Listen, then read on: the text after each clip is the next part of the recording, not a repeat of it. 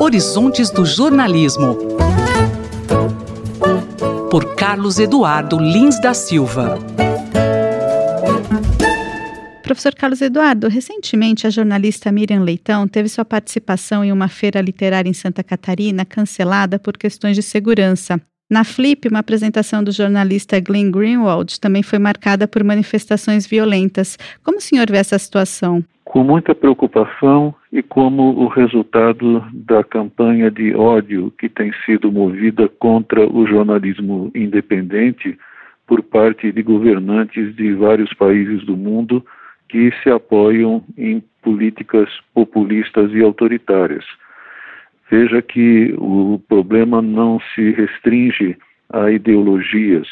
A própria jornalista Miriam Leitão já havia sido vítima de agressões verbais e quase físicas durante os governos eh, anteriores ao governo Bolsonaro, os governos do PT. Na época, ela era o alvo de militantes a favor daquele governo que consideravam as suas críticas à política econômica e à política em geral daquelas administrações inaceitáveis. Agora, ela é alvo, ela é vítima de manifestações do mesmo teor por parte dos que estão no extremo oposto ao ideologicamente se falando aos daqueles governos daquele tempo. Portanto, não se trata de uma questão de ideologia, se trata de uma questão de incapacidade de conviver com crítica e de intolerância absoluta ao jornalismo independente. Isso é muito preocupante para a democracia. A jornalista Patrícia Campos Melo recebeu um Prêmio Internacional de Liberdade de Imprensa conferido pelo Comitê para a Proteção de Jornalistas.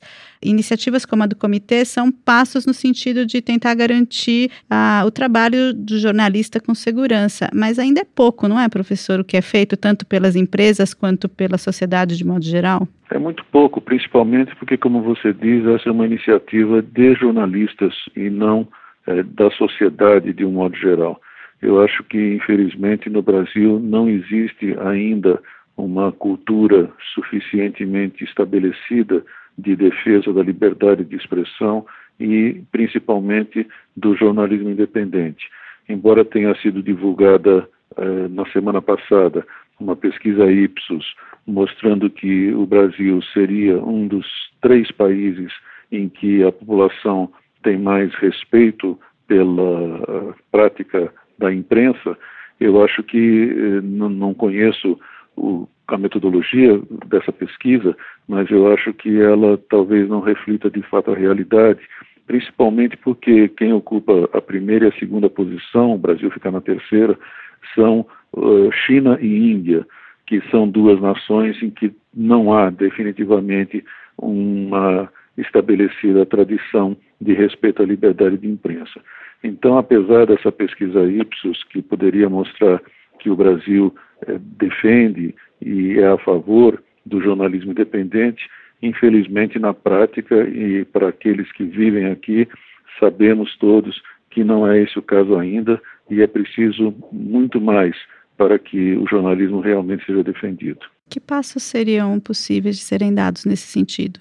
Eu acho que principalmente a conscientização dos cidadãos de que a imprensa independente é fundamental para a democracia. É um caminho longo de educação é, que precisa, pelo menos, ser iniciado com mais ênfase.